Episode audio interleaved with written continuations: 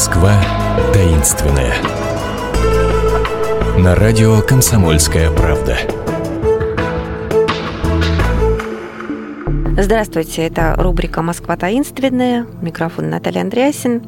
И сегодня для разнообразия мы с вами спустимся под землю московскую в метро – а потому что, оказывается, там все далеко не просто так придумано, начиная с того, что вот вы наверняка немногие задумывались над этим, что на Кольцевой 12 станций соответствуют, чему бы вы думали, уже, наверное, догадались, 12 знакам зодиака. И все это неспроста. А почему неспроста? Все тайны подземки нам сейчас расскажет Наталья Леонова, координатор проекта «Иди и смотри». Наталья, привет. Добрый день, дорогие слушатели. Добрый день, Наталья. Э, действительно, кольцевая линия просто пестрит на сегодняшний день э, всяческими всевозможными местами загадывания желаний. Буквально на каждой станции люди становятся у пилонов или становятся на каких-то напольных украшениях и загадывают те или иные желания – Некоторые просто катаются по кольцу по часовой стрелке, загадывая единственное желание, заходя на Курской и совершая вот тот самый магический круг. А почему именно на Курской? Никак с нее все и начинается? Совершенно верно. Дело в том, что, вот как вы уже сказали, 12 станций, 12 знаков зодиака, можно еще продолжить 12 месяцев. А, и, кстати, был такой момент, когда станцию Калужская переименовали в нынешнюю станцию метро Октябрьская. Один журналист журналист-шутник сказал, а что мы мучаемся? 12 станций, давайте, говорит, назовем Октябрьская, Ноябрьская, Декабрьская и так далее. Ну, это, конечно, была шутка, инициативу не поддержали. Но вот задумаемся, ведь не просто так. Астрологи были и во времена Петра Первого, известен знаменитый Брюсов календарь, который основывается на астрологических прогнозах. Угу. И не случайно многие специалисты думают, что до сих пор у нас на кольцевой линии именно 12 станций. Хотя известно, что есть три законсервированных, известно, что хотели 13-ю открыть Суворовскую, но на сегодняшний день вы о Суворовской практически ничего не узнаете, пока что ее открывать не собираются, и вообще неизвестно, когда она откроется. Хотя 13 знак зодиака тоже придумали, это змееносец. Будем останавливаться на том, что их все-таки 12. И вот станция Курская является так называемой начальной э, точкой отправной кольцевой линии метро. Э, когда астрологи разделили на сектора Москву, то получилось, что как раз район метро Курская, но и дальше идущий, относится к знаку Овну, открывающему весь зодиакальный круг. И действительно, станция Курская начала первая в 43 году проектироваться, угу. первая строиться, и именно со станции Курской 1 января 1950 года отправился первый поезд до парка культуры, потому что это был первый кусочек в открывшейся кольцевой линии. Только в 1954 году кольцевую линию полностью замкнули, завершили. Угу. И вот там на Курской, вы знаете, даже сама по себе символика, но настолько необычна. А, во-первых, э, в открывшейся кольцевой линии было огромнейшее количество изображений Иосифа Виссарионовича Сталина. Подобно То есть на каждой станции? На каждой станции, подобно языческому богу. Вот кроме Октябрьской, мы будем говорить про Октябрьскую, я думаю, что будет понятно, почему там не было великого вождя. Заинтриговала. В кавычках, да. А, и эм, везде, либо в мозаике, Э, либо это бюст, либо это полный памятник. В общем, все для того, чтобы прославить э, вождя, для того, чтобы как-то притянуть к нему, вероятно, там здоровье, долголетие и так далее. И часто вот у меня на экскурсии спрашивают, а что ж такое, почему же Сталин умер в 53 году? Ответ только один. Не успели достроить кольцевую линию. И если бы ее полностью завершили... То ну, здоровье ему было бы гарантировано, ну, шутливый, да? И многие думают, что после смерти Сталина все эти изображения резко исчезли э, не только с кольцевой линии метро, но и со всех других станций. А на самом Разве деле нет? исчезли они ну вот, э, как оказывается, по факту не сразу. Сначала приступили к Берии. Э, убрали изображения, которые были в московском метро, в частности, на станции Комсомольская, там на Мавзолее, на мозаичном панно стоял Берия. Угу. Потом Молотова. А потом уже после 1956 года, после 20-го съезда партии, разгромной речи Хрущева по поводу культа Сталина, убрали полностью к 1961 году. То есть к 1961 году можно сказать, что у нас вообще не было изображений Сталина. Неужели прямо ни одного не осталось? Вот вы как э, смотрите действительно в цель и по документам и вот по словам очевидцев... Вглубь земли, я бы сказала, да. я смотрю, да. Убрали, Московской. убрали все.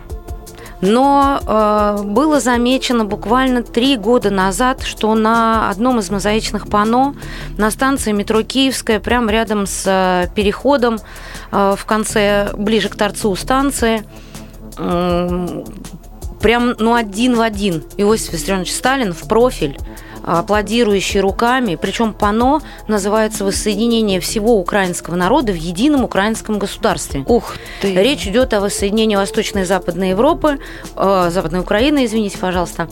Э, причем первое такое воссоединение было в 19-м, а вот как раз там, где мог быть Сталин, это касалось 1939 года. И вы знаете, ни у кого не вызывает сомнений, кто смотрит на это пано, что это прям один в один Иосиф Виссарионович Сталин. Единственное, что его как-то отличает, у него такая высокий ворот рубашки в украинском национальном стиле. Но все остальное, усы, нос, э, глаза. Причем известно документально, что на этом пано до 1961 года он действительно был изображен. Потом он был замазан, ну не замазан, а камешки были изменены, то есть внешне он внешне. просто ага. был таким мужчиной с усами.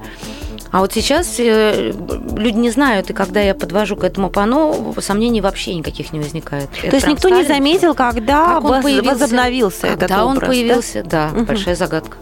Но его точно, однозначно, он не мог быть там угу. в годы советской власти.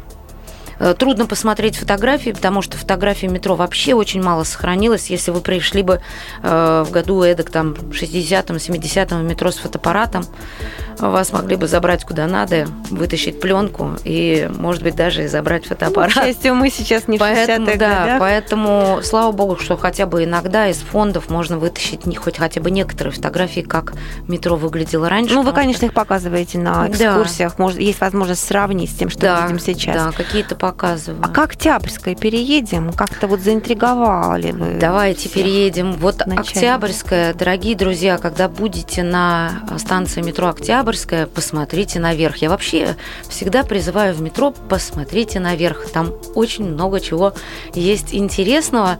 И вот на Октябрьской кругом и всюду, над э, станционным залом, над путевыми платформами вы увидите э, барельефы воинов, погибших в Великой Отечественной войну или пропавших без вести. Причем э, художники и скульпторы брали реальных людей, воевавших в годы Великой Отечественной войны, а под барельефами, их там очень много, их там сотни, под барельефами такая табличка, э, прибитая четырьмя болтами.